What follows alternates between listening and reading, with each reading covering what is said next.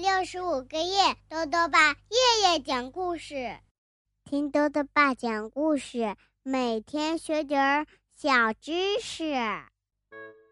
亲爱的各位小围兜，又到了豆豆爸讲故事的时间了。今天呢，豆豆爸要讲的故事是《一座房子和一块砖》，作者呢是中国的冰波，由教育科学出版社出版。小围兜们，都说辛勤劳动可以创造财富。今天故事里呀，有个小家伙，刚开始呢只有一块砖，后来却拥有了一座房子。哎，他是怎么获得的呢？一起来听故事吧。一座房子和一块砖。大熊啊是个大富翁，而小老鼠呢？却很穷。在一个美丽的湖边，有一座漂亮的新房子。房子门口立着一块牌子，上面写着“出售”两个字。大熊看见新房子，说：“哦，呃，这座房子真漂亮，我好喜欢啊！”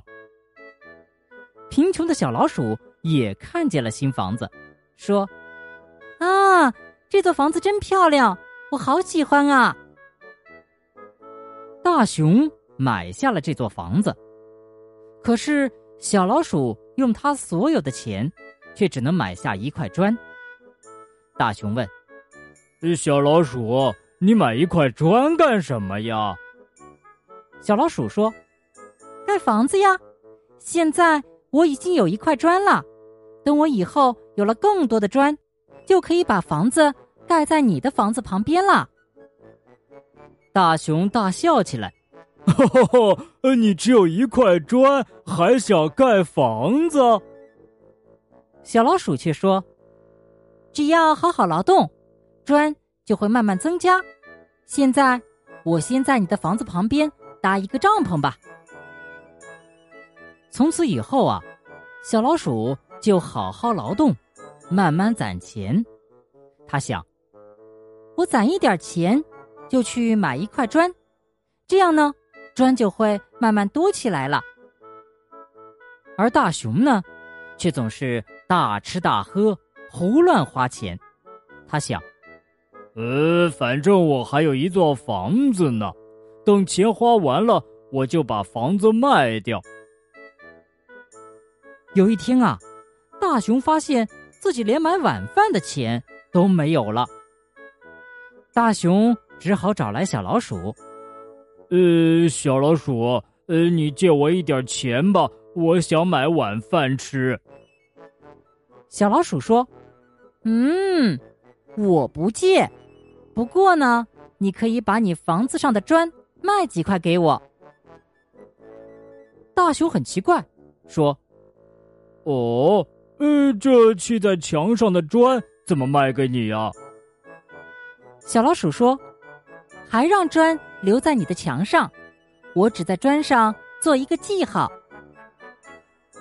于是大熊卖了五块砖给小老鼠，小老鼠在每块砖上都画上了自己的头像。以后啊，大熊要用钱，就把房子上的砖。